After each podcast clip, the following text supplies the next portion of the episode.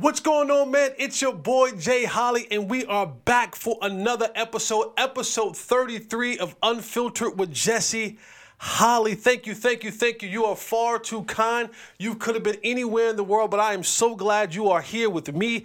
I am Jesse Holley, the sports talk equivalent of Braille. People feel me when I speak. You guys know what you got to do, man. Hit that like, subscribe button, tell a friend to tell a friend notifications so that you never, ever, ever miss an episode of Unfiltered with Jesse Holley. Spread that thing around Apple, Spotify. Leave comments, leave the five star. You know how we got to get down, man. But you know how I like to get down. I like to give my positivity in the beginning because let's be honest, most of you are not going to be here at the end. And that's okay. But I challenge you to give me three listens. Pick any episode you want. We got 33 of them out there. 15 minutes apiece. If at the end of these three episodes, these 15 minutes, you don't like Unfiltered with Jesse Holley, find three more. And then find three more after that. But eventually, you will learn to love me. Love me like I love you. But like I said, I like to give my positivity at the beginning. And here's what I got for you guys today it's a simple quote that I think has profound um, meaning to it. And it simply says life begins at the end of your comfort zone. Life begins at the end of your comfort zone. Comfortability is cool. It's easy. It's it's nice. It's secure. Um, it's the mundane job. It's the blah relationship. It's the point A to point B. It gets you there, but there's no living in it. Um, there's no passion in it. There's no fulfillment in it. Your life begins at the end of your comfort zone. If you're looking for extraordinary things to take place in your life, you have to, um, the proverbial slang tone is get off the porch you have to be willing to step outside of what you are comfortable with. You have to be able to step outside those things that you find secure. Sometimes you got to live a little dangerous. And I don't mean life and death dangerous, but I, am saying that you got to go and challenge yourself. You got to go and, and, and step off the porch, make that leap, take that jump, in those areas where you really say, you know what, this has always been a thought of mine or a passion of mine, but I've never had enough courage just to go out there and do it. Well, as long as you're sitting in that comfortable space, that mundane place, that, that, that place of security, then you're never going to be able to realize just how amazing you are. Because on the other side of mundane, the amazing side of you takes a little bit of stretching, takes a little bit of jumping, takes a little bit of living on the edge. But that requires for you to get out of your comfort zone. That requires you to expand yourself just a little bit more. That requires you to go places that you've never been. My coach used to say if you want something that you've never had, you have to be willing to do something you've never done. That was literally my calling. Uh, uh, that was literally like the verse that I took with me when I was going on fourth and long. I, I, I was at a place where I needed something to shake for me. And I had no idea. I walked into that fourth and long as blind as Ray Charles, not knowing what was on the other side. But it was in order for me to have something I never had, I had to be willing to go and do something I'd never done.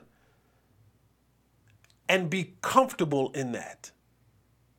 Being comfortable in the uncomfortableness of the unknown.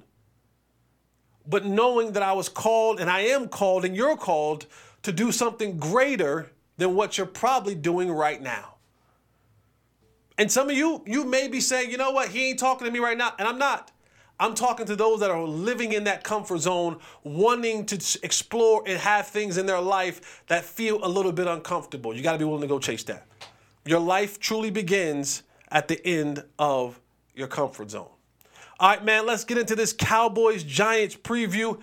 And uh, this show is called Unfiltered with Jesse Holley, and I, I got to be completely honest with you, and I don't do this often, but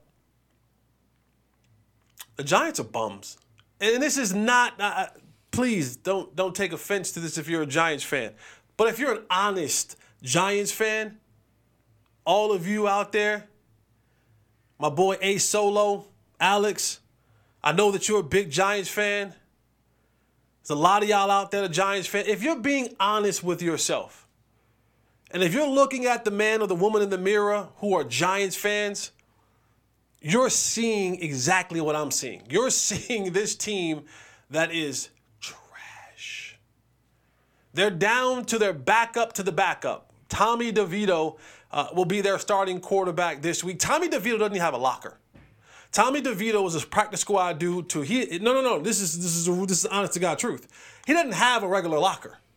His locker is in the middle of the locker room. It's a stationary locker that they give to the practice squad guys. He doesn't. They didn't. Even, he don't even have a real locker. Like this is this is this is how far they have come, and you know we can go back and we can revisit what the game was at the beginning of the year, and think about that for just a second. To open up the season, at that juncture of the year, everyone has hopes, aspirations. For the most part, your team is entirely healthy. Every all the goals and and and, and, ambitions and thoughts of the future Super Bowl playoffs, division, all of your goals were out in front of you. You were looking at those goals and you were saying, you know what? Yeah, we're in the team meeting. We can get to the Super Bowl. And you're looking around the locker room you're saying, you know what? Man, we got a good tight end. Our running back got his deal done. Our quarterback is coming into the second year. Our coach is defending, uh, uh, uh, uh, defending reigning head coach of the year last year. And we got our guys on defense and Kayvon Thibodeaux and Dexter Lawrence and all, and we have all these guys and everything in front of you looks bright and, and it looks like it's accomplishable. And then you get your head beat in 40 to nothing. And maybe you can say, you know what, okay, cool. That that that that is that is what it is. And there's still a long season to go.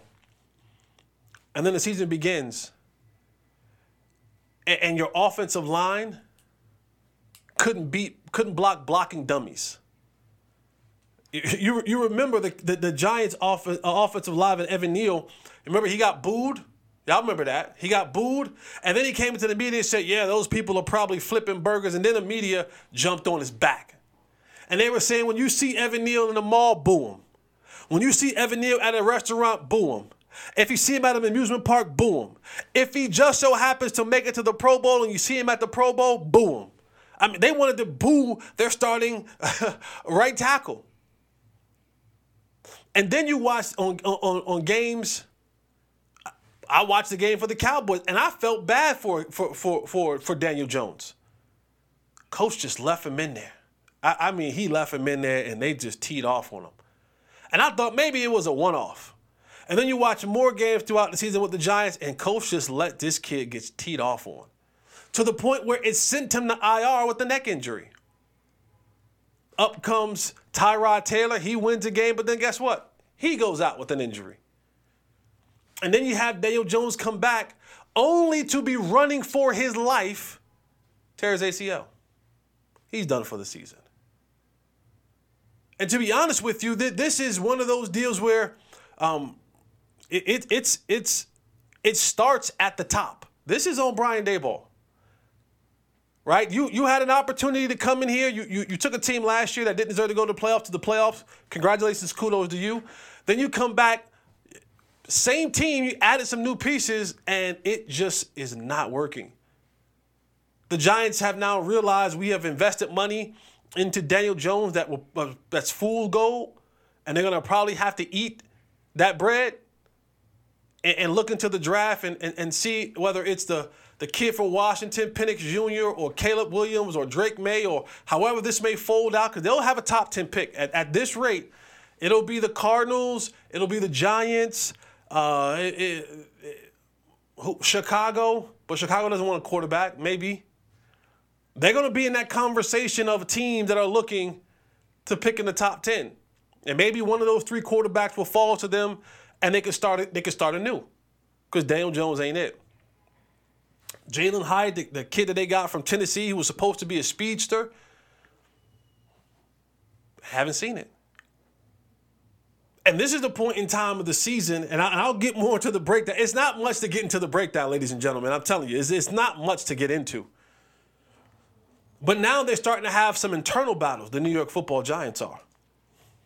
Because after the game last week, where they lost to the, they got, they didn't lose, they got blown out. 30 to 6, they lost to the Oakland Raiders uh, with an interim head coach, with a team who's been going through their in house turmoil in the Oakland Raiders.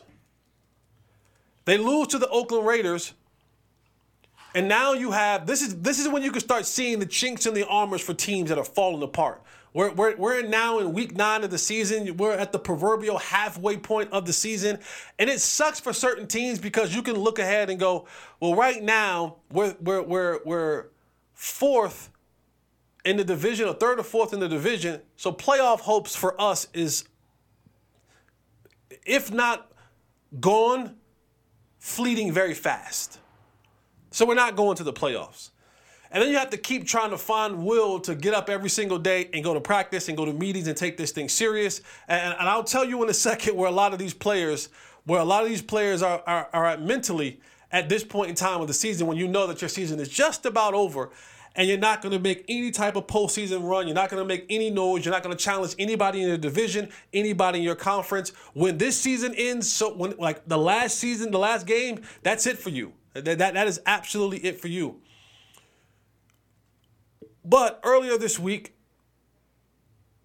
defensive coordinator Wink Martindale said he felt hurt and surprised by safety Xavier McKinney's comments after they lost 36 30 to 6 to the Raiders. McKinney said after the game that the team's leaders were not being heard. The fourth year safety is one of the defensive captains. The Giants have 10 defensive 10 captains in total. He is one of them. He said that they weren't listening to me. And Wink Martindale replied, he says, Yeah, it surprised me because it's the first time I've ever happened to me in my career. Now, Rick Martindale's been coaching the National Football League for 36 years. And he said, This is the first time as a coach in 36 years that I've ever had a player say about me that I, Wink Martindale, your defensive coordinator that's been coaching for 36 years in the national, in, in coaching in general, um, has never had a player say that he didn't listen to him or his leadership or the council, at least take their thoughts into consideration. He said they made a statement. He said, I think it was a case of the kid just frustrated from losing. We spoke, we cleared it up. The example that he gave of what he was talking about was an in game adjustment. It really took a while for him to get to the point out exactly what it was.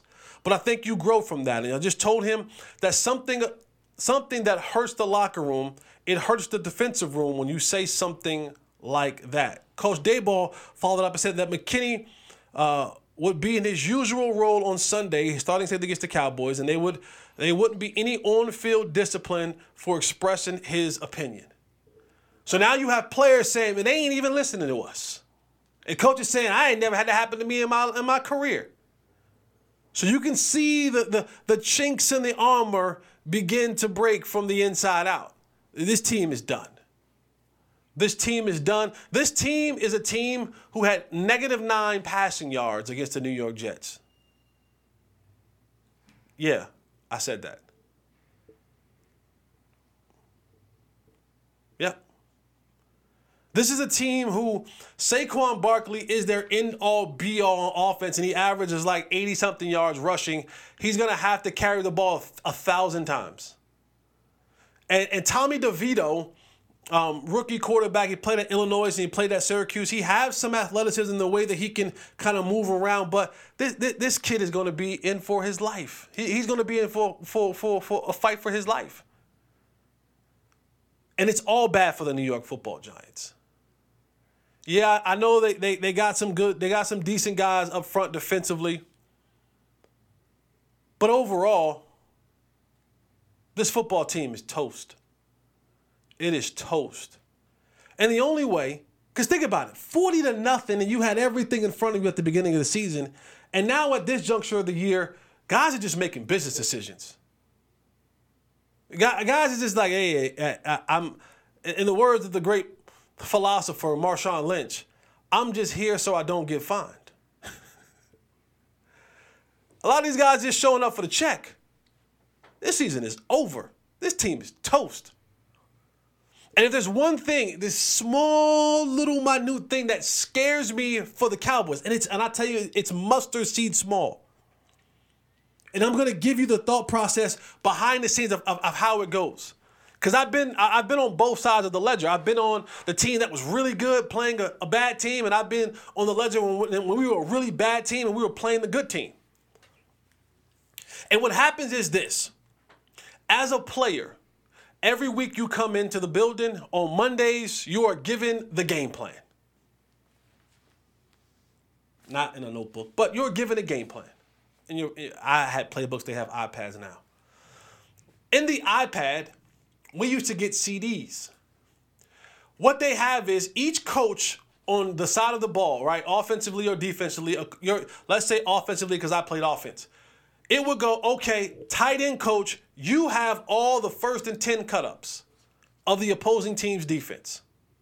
Wide receiver coach, you have all the second down cut-ups. And so on and so forth, third down, goal, you know, goal, red zone, goal line, and all that kind of stuff. And so you get these cut-ups, and in these cut-ups, you kind of they, they have about 10 to 15 plays in these cutups and you watch them and it's kind of like hey here's what they like to do on these downs defensively. Look for this coverage look for these blitzes look for this type of stuff and you watch them over and over and over again throughout the week. You watch them in the offense defense meeting you watch them in the position meetings you go out and practice and practice them and then you go back home and watch them on film now, when you're playing the Eagles and you're playing, or the, the, the Niners, or you're playing uh, in a couple weeks when you're playing a team that really, really, really, really matters, you dive into that you're like, man, I, I, I have to find all the minute details in this. But what happens is when you're playing the booty juice Giants and you're looking at them and you're going, this team is so bad. This team is so trash. This team, this team is so boo-boo. You tend not to want to watch the film. Now all of a sudden the, the ADD in people begins to heighten. Because you look at this team you go, there's nothing that they can do to stop us. So before I, w- I would have put hours into watching film and really breaking it down, my notes would be detailed. I, I, am trying to play Fortnite. I'm trying to play Call of Duty. I'm, I'm calling over Shorty. Normally I say, nah, Shorty, tonight's I'm studying. I'm calling Shorty. Hey, come through. I might go out to watch a movie. I might go do something like that. I might, watch, I might, I might Netflix and chill. I might do something, but I ain't watching this film. This film is so boring. It's so it's so corny. We already beat them forty to nothing. What they gonna do to us now?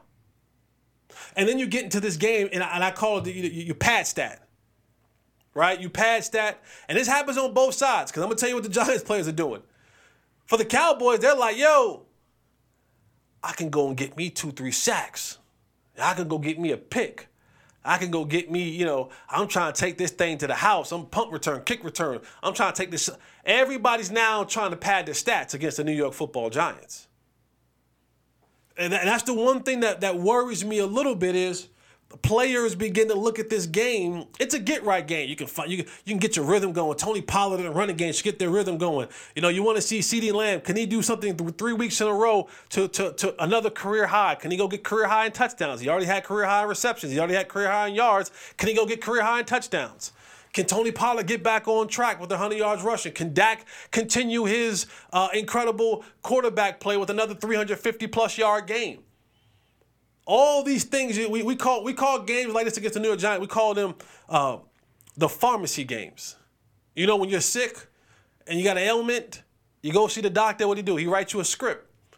Take it on down to the CVS or to the Rite Aid or to the to the to the Walgreens, and you get your medicine. And you feel better. The Giants are feel better. They feel better. That's what this team is. It's, it's feel better.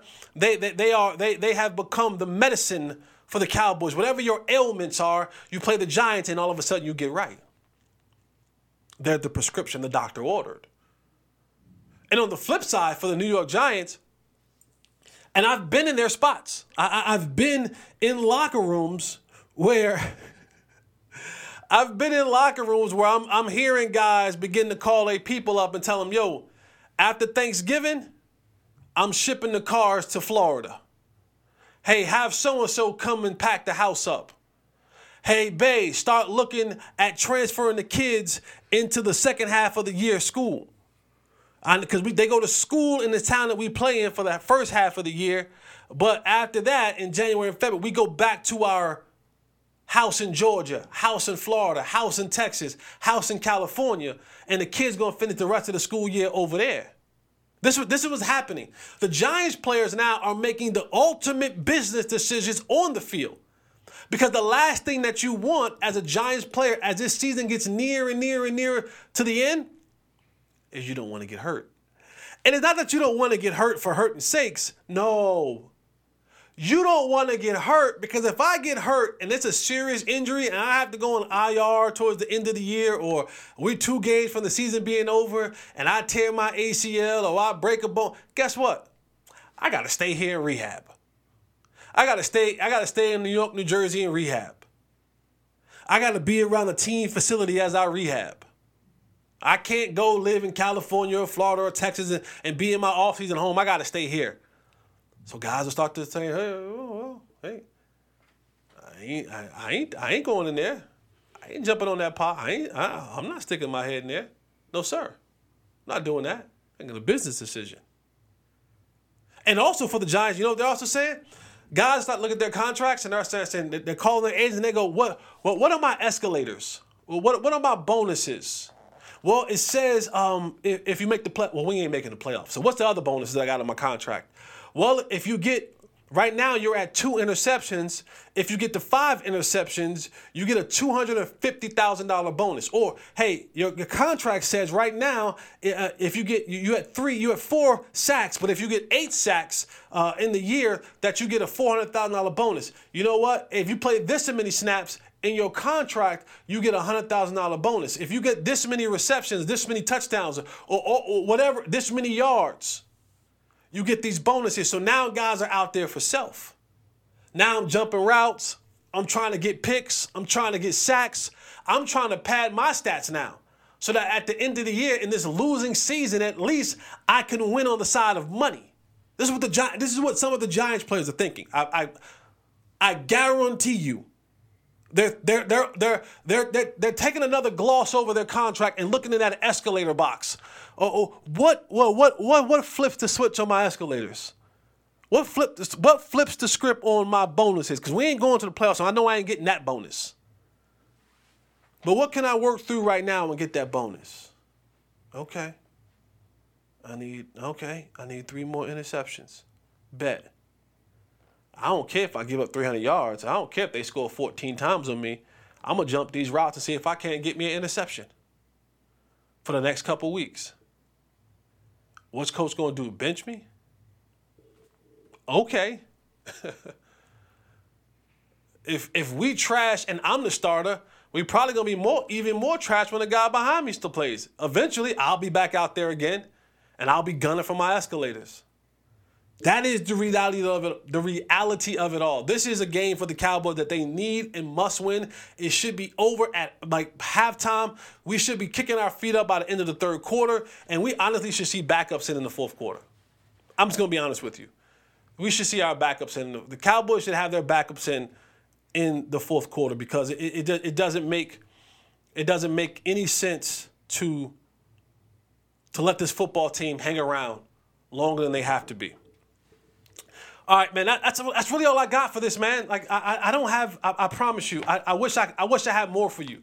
I really do wish I had more for you. This team is just not good right now. We'll, we'll have some more. We got we got some we got some boo boo games coming up, but then we get into a stretch where we really get. We got Seattle and Miami and Buffalo. We'll get into those games. Those games actually matter. But like you know, playing the Giants and the Panthers, they, these teams shouldn't be on the same field as you if you are talking about that you are a serious Super Bowl contending team. These are the games that you have to go ahead and get, get these guys, blow them out and get out of it and get rid of them. But we'll see what happens. All right, man, let's go around the NFL and let me give you my picks for this weekend. Pull this thing up right here. All right, man, here we go. Colts, Patriots. Hmm. Another boo boo game. That one's in Frankfurt, but it's an 8:30 game. I like that because it gives me football early in the morning. Even though this is a boo boo game, it gives me football early in the morning. Give me the Colts over the Patriots in Frankfurt. Bengals Texans. I am a CJ Stroud fan, ladies and gentlemen. I am a CJ. He, he had a great quote. CJ Stroud is becoming one of my favorite football players. I, I, I, like this kid. He is he is getting ready to break the generational curse the generational curse of Ohio State with bad quarterbacks in the National Football League. But CJ Stroud had a comment the other day, and he said uh, he said basketball players want to be football players, football players want to be basketball players, and we all wish we could play baseball. And I, I'm with him, young boy. I'm with you. I'm with you. I was one of the fortunate ones to be able to do both at one point in time in my career uh, at the University of North Carolina. Go Heels, play football and basketball, won a national championship. Mm-hmm. I sure did. But he's right. He's right. You look at the offseason, all these guys want to play basketball. They all think they're the next LeBron or they could do this. And then the football, basketball guys the same way. You see guys, they, they're playing football on the court. Everyone think they can Odell, or they can do a sack, or they they, they all time quarterback. It, it always happens. And the reason we all want to play baseball, we all want baseball money. We all want baseball money. Very few can honestly like baseball. I, I think hockey is the hardest sport to play. To go that fast on those thin blades and chase the small little puck around with a stick, my back hurt thinking about it. But baseball to me comes next. To be able to catch that little ball coming at you 100 miles an hour with a stick, that's tough. That's tough. But but CJ's right. Everybody wants, and then you know, uh, all in want to be rappers, and rappers want to be athletes. we all want to have this commingling thing, but I am a huge fan of CJ Stroud, who is setting the world on fire. Broke a rookie record with his passing performance last weekend. I, I don't think he wins this game.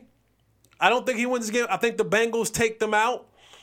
It's a home game for the Bengals, but I, I like this kid. 14 touchdowns to one interception. That that's unrookie like. That's season vetish. To go 14 to 1 touchdown to interception ratio, that that's that's that's pretty impressive at almost 2,300 yards midway through this season. He has this football team, the Texans, at 4 and 4. Midway through. Most people thought the Texans wouldn't win four games all year. They're 4 and 4 right now. I think they fall to the Bengals. But I like CJ Stroud, man. I like this kid. I'm, I'm, I'm to dig and dive more into to, to, to, to this player and, and watch him more and make it make it make it my business to to put him on one of the, you know, one of the TVs at the crib, uh, and, and, keep an eye on him when I can, because I, I like this kid. Saints versus Vikings. Shout out to Josh Dobbs who came in last week. Doesn't even know all the teammates that he has on the team. Don't even know all their names. Didn't know all the plays in the playbook. Didn't think he was going to play. First quarter, the starting quarterback goes down. Here comes Josh Dobbs. He goes and takes his team on a game winning drive, beat the Atlanta Falcons in a week where he just got there. They take on the Saints at home. Josh Dobbs, I believe, will be the starter this week. So we'll see how that goes. He said in the interview this week that he vows to learn everyone's name by the end of the week. Good luck. Good luck with that. Good luck with that. I like I, I like the Josh Dobbs story this year. He's, he's a kid who's a, who's a consummate professional. No matter where he goes, you see him be able to perform. He gave credit to Mike Tomlin and Ben Roethlisberger he said, you know, those guys kept me ready when I first came into the league. He said sometimes Ben will go down and you'll have to get ready, and the next thing you know, you look up and Ben's back in there. He said, so I was always taught to kind of be ready, be ready, be ready, how to be a professional. So we gave a lot of credit to Mike Tomlin, who I think is one of the one of the most fantastic coaches and leaders in the National Football League. Uh, I, am going to take Saints over Vikings this Sunday. Uh, Green Bay, Pittsburgh, 12 noon in Pittsburgh. Give me the Steelers over Green Bay. Jordan Love is just not it. It's tough when you go from Aaron Rodgers to Jordan Love, but shout out to Jordan Love. Just not it. The Titans and the Buccaneers. Will Levis will get his second start. It's a little something behind the scenes that I'll talk about another day when it comes to that. His third start. This is his third start. Oh, Will Levis will get his third start.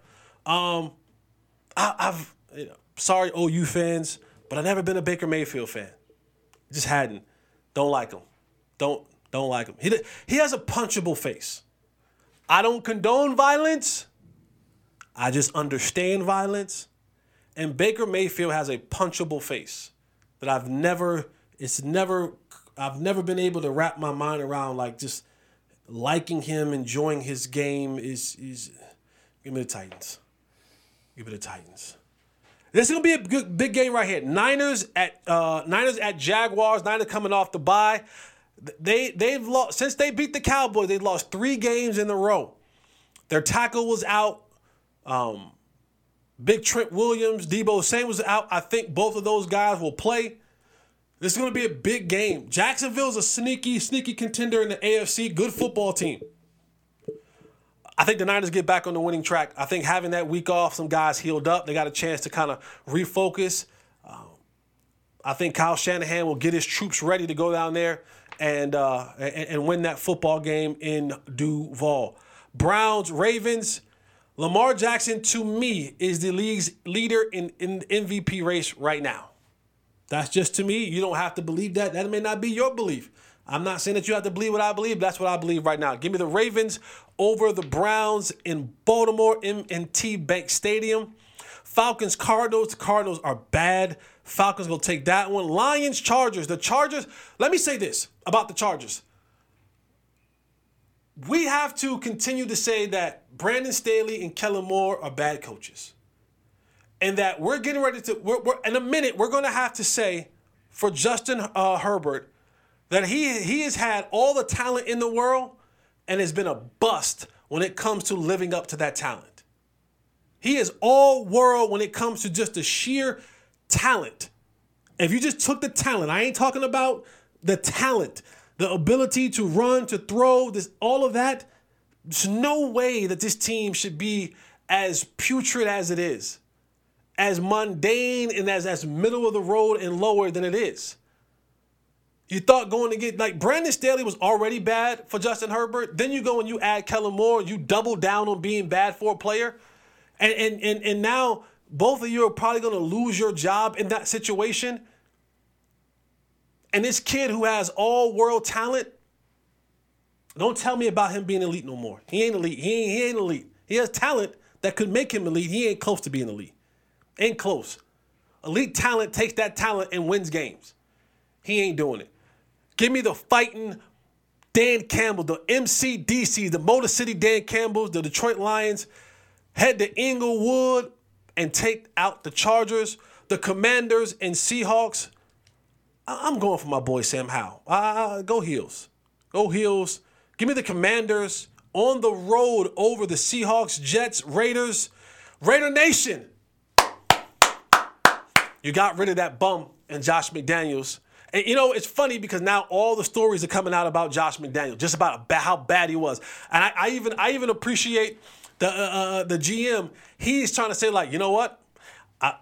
I didn't want Jimmy Garoppolo to begin with. That, that was Josh McDaniels. I didn't want to sign Jimmy Garoppolo. He wanted to sign Jimmy Garoppolo. I didn't want to go with Jimmy Garoppolo. He wanted to give Jimmy Garoppolo that deal. They gave Jimmy Garoppolo that deal and they benched him.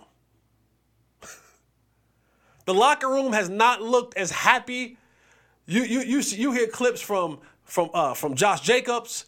You hear clips from uh, uh, Davante Adams at the basketball game. He he's he is happy as a pig and crap and mud. They got rid of the cancer. Antonio Pierce came out in, in one of his pressures this week and he talked about, you know, I, I, put the practice squad guys back on the field, which is which is unheard of. The practice squad guys, they, they, they work hard for you all week, give you great looks, and you tell them that they can't be on the sideline during the game. This is the leader that Josh McDaniels, y'all was trying to pitch to people. This is this this is the, this is a person that, that that that doesn't care about people who is a horrible leader. And, and, and more and more, you're starting to see more stories come out about how bad Josh McDaniels is. And people say, oh, he's not a people person. How can you not be a people person in a business where all you work with are people?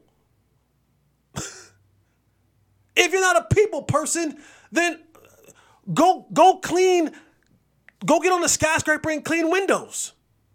They make a good living. If you don't, your job is to take 53 plus men and mold them into a team, and you have the audacity to, to, to walk around as if you are a people person. I don't get it. Dude is bad. And you made a good decision. Go cost you. But you finally righted your wrong. Give me the Raiders over the Jets in Vegas. Antonio Pierce moves to 2 0 as an interim head coach. And then the game of the, I guess the game of the Sunday. I, guess, I don't know if it's the game of the Sunday, but Cowboys Giants, 100 to nothing. Like, they shouldn't score a point. This really should be another 40 point blowout. I honestly believe that. This should not, this should not be a game. Uh, then you got the Monday night game, Broncos, Bills.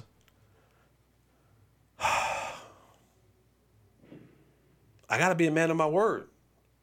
I, I, I got to be a man of my word. I, I, said I wasn't picking the Bills no more. They're not going to lose that one? At home? All right, Bills. This it. This it, man. This it. This is it. You don't win this game, you're never getting picked again on my platform. Ever. For the rest of the year. Bills over the Broncos in Orchard Park at Highmark Stadium. Those are my picks around the NFL. Let's jump into some NBA action. The Mavericks lost last night, and Kyrie came out and said, Our coach called us soft. Jason Kidd called the Dallas Mavericks soft on the inside, giving up 71 paint points.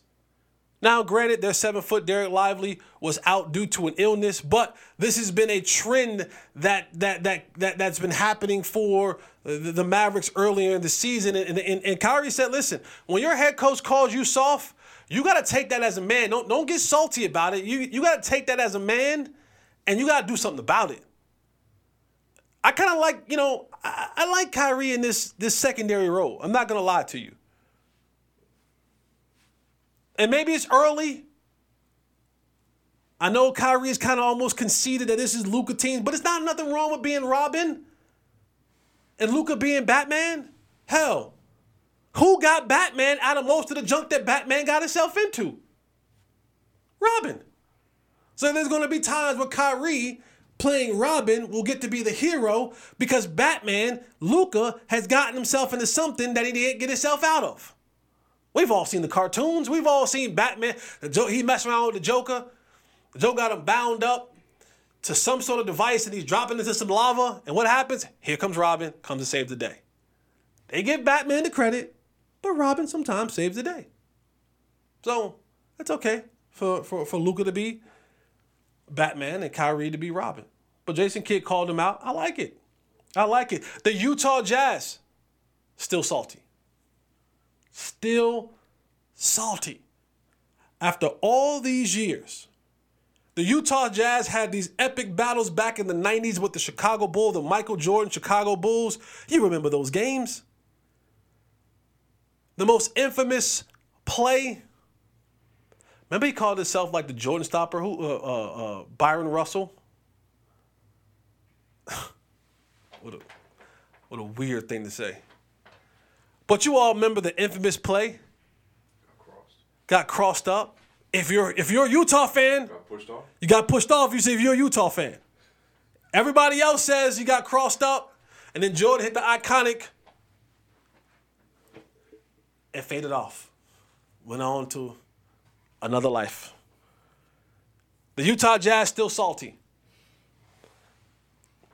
Some people found out over this weekend that the Utah Jazz Wi Fi in the building, take a guess what the Wi Fi password is. the Wi Fi password that the Utah Jazz use in their building is Jordan pushed off. Come on, y'all. Let it go. Jordan hits out with a nice move. He gives you a little butt tap, like, hey, I'm out of here. I'm gonna knock this shot down and I'm gonna get on about my business. I'm gonna get this chip and I'm gonna go ahead and I'm gonna go do my thing. But the Utah Jazz still salty about the Jordan play. I mean, I probably if I was from Utah Jazz fan, I'd probably be salty too. But let it go. All right, um, Wimby, Victor Wembanyama, the mecca of NBA basketball. And like, why do we still call this the mecca? This is the question for me. This is I have to ask this question. Why do we still call Madison Square Garden the mecca? The Knicks ain't dish. The Knicks have not done anything since 79 69, 79. Why is it the mecca of basketball? Like you, you, in- in order to keep this name, you got to do something mecca-ish. Like I know basketball was such a big place 73. since '73. I wasn't even like born in '73. I was so far from. I was 11 years from being born, and we're still calling New York City the the, the Madison Square Garden the mecca of basketball, and they have not done anything. Just just call it the Madison Square Garden. We're not. I don't. I'm not calling it the mecca anymore. I, I'm I'm over it. Pack the mecca up. Pack the mecca up. You you can't hold on to these names forever. I guess you know their rebuttal would be, well, why the Cowboys call themselves America's team? I get it. I mean, numbers do show that they are the most recognizable franchise in all sports. But the Mecca, I'm out on it. Rookie Victor Wembanyama played his first game in the Mecca, and they asked him. They asked him, what did he think? Give me the distance between Manhattan to Harlem. What is the distance between Manhattan to Harlem? Harlem's in Manhattan, right? Oh, yeah, well, yeah. So down the street. MSG to MSG. MSG. MSG. When they asked Victor Wembanyama what or how did it feel to play in the Mecca, 42 minute drive. he said, um, Well, that's because traffic. Um, it's probably like 15 minutes. let's say 15 minutes. Let's say 15, 20 minutes. Victor Wembanyama's response to when they asked him about playing in the garden, he said it wasn't as big as I thought it was. Whoa. Do you not know Cam and Mase is from Harlem? This is a pause moment, Victor. I know that you're I know that you're not from the United States, but you're you're now in the culture. You're in the culture. When you say it's not as big as I thought it would be, that's a pause moment, my boy. You in New York, Cam and Mase somewhere in New York, and they're screaming pause at the top of their lungs. Young fella, you got to just be careful how you say certain things. You can't be talking about, you know, it wasn't as big as I thought it was. And maybe I'm childish, and that's fine. I'm totally fine with that. It's a pause moment. It's a it's a learning moment for you. You're learning the national. You're, you're learning the U.S. culture. You're learning the NBA game. Just know that's a pause moment for you. And Cam and Mase are about 15 minutes away in Harlem, and they're screaming pause at you, Victor. and then like, like in, the, in around the NBA, Victor, not Victor, excuse me, the Greek freak, Giannis Antetokounmpo gets ejected from a from a basketball game. Funny, he goes and sits on, in an open seat courtside. I don't like it. I, I do not like it. Giannis goes in for one of his monstrous slams. He stares the guy down, then he gives him the too small sign, and he gets ejected. Second technical of the game. And the reason I do not like that is because these hardworking men and women save up their, their coins and they wait for these games so that they can come see as fans or bring their children. And when you throw out the marquee player in a game, you've ruined the experience. You've ruined the experience at some point in time, unless it's absolutely egregious. And now, if it's egregious, you throw them out. But when you're when you're thinking about giving someone their second their second technical, you ain't giving Jesse Holley the second technical. You're giving Giannis the second technical. The guy who's on the ticket stubs, the guy who's on the side of the building, the guy who has the signature sneakers, the guy who's carried this franchise to a championship, the guy who is the face when the team is on national TV, they're using his face. You can't throw that guy out. It's bad for business, referees. You have to have some sort of understanding and some sort of composure that you just can't do that. You have to be better in that. Sometimes you have to take a breath and go, hey, big fella, don't do that. I could throw you out, but you can't throw Giannis out. You can't throw Giannis out. You can't throw Steph out. You can't. Now, egregious, I get it. Egregious, they got to go. But for a little stare down, come on, guys. Don't, don't, don't, don't, don't, don't, don't be bad for business. Don't be bad for fandom. Throwing Giannis out is bad for business, is bad all the way around when it's not egregious. You got to have a little bit more composure with those technicals because there are a lot of people who pay a boatload of money to come to these games, and you need the star players to be in those games. My final shot of the third, my final thought of the show. Um, I went a week without talking about Prime in Colorado. Not this week. I'm back. I'm back. Do you believe now? Shout out to the Colorado women basketball team who took on and defeated the number one LSU team this past weekend. The prime effect is happening all over the place. The Colorado women's basketball team took down the mighty, mighty LSU basketball team. They were joking around. They said, they said Angel Reese was everywhere this offseason but the gym. I don't know how true that. I don't know how true that is. I'm just saying what they say on the internet. It was funny. They had Kim Mulkey sick, but shout out to them. Uh, but Deion Sanders, and I don't know how I feel about this, but Deion Sanders says when when reporters asked him about Shedeur getting ready for the NFL draft, Deion kind of just nipped that in the bud. Said Shedeur ain't going nowhere. Shedeur is he, he, he's having a good time right here. And he spoke in, in, in we terms. We having a good time right here. We, we, we building something here. He said the same thing about his son, uh, Shiloh. Travis Hunter, who is a sophomore, is not eligible to enter the draft just yet. He has to wait another year. But Deion said, nah, Shedeur is coming back. And when you start looking at things, you go to yourself, you go, wait a minute now, okay. Shedeur has worked himself up in the conversation of if he came out this year, he would be in that group of quarterbacks that would be uh, Caleb Williams, Drake Maye, Penix Jr., Shedeur would probably be in the first four or five quarterbacks taken in the draft. But Deion makes a great point. When you look at Shedeur and his NIL evaluation, he has deals with Beats, he has deals with car dealerships. He has deals with Tom Brady TB12 uh, clothing line. He, he getting bread. Valuation says that right now that Shedeur would make 14, excuse me, woo, that's a lot. $4.6 million. Not bad scratch for a college quarterback. And if you look at that, it just in the year per year basis, Bryce Young and CJ Stroud were the first two picks in the NFL draft a year ago not counting their, their, their, their signing bonus, Bryce Young will make $750,000 this year and make $915,000 next year.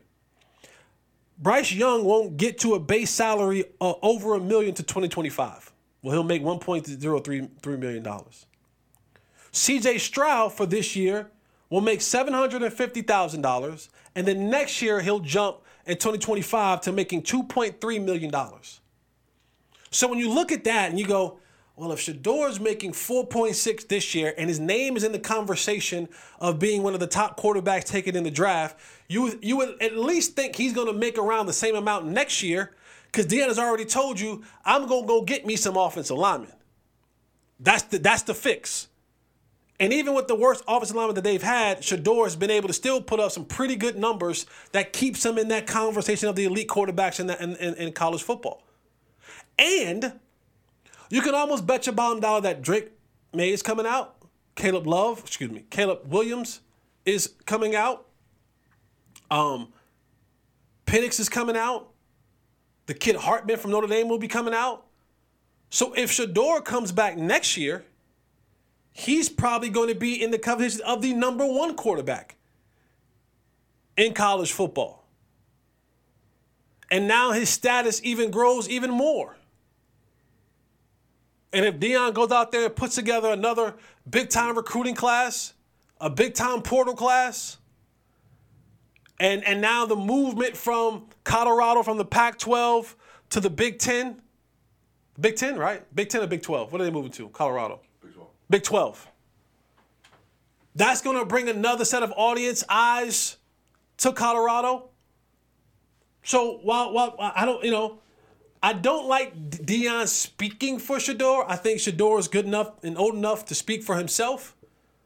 But Deion pretty much all said, he ain't going nowhere. He ain't going nowhere. And honestly, if he's making $4.6 million for a football team right now that probably won't make a bowl game, not bad scratch right there, if you ask me. Not bad scratch at all. All right, man, that's all I got for you. This is episode 33 of I'm about to call it another show. I'm doing too many shows. I'm doing too many shows. This is episode 33 of Unfiltered with Jesse Holley. Please like, subscribe, hit the notification button, share with all of your friends, man. Um, thank you guys for for the for the for, for last week. We had uh, a clip, the Josh McDaniels clip, do over 50,000 views. Boy, what an accomplishment! I, I'm so proud of the team. I'm so proud of me. I'm so proud of you because it doesn't happen unless you watch it. And so that that opens up in this, us into a space, the algor- algorithms and all that kind of stuff. We we we we we outside. We nice. I was I was this close to opening up today. Uh, what what what, what a, this is why I'm hot. I'll, I'll say that for next week. But thank you guys, man. I appreciate you. Like, subscribe, tell a friend to tell a friend. Just just put it on repeat. Just do all the great things, man, to, to, to help me win. Because when I win, you win. We winning together.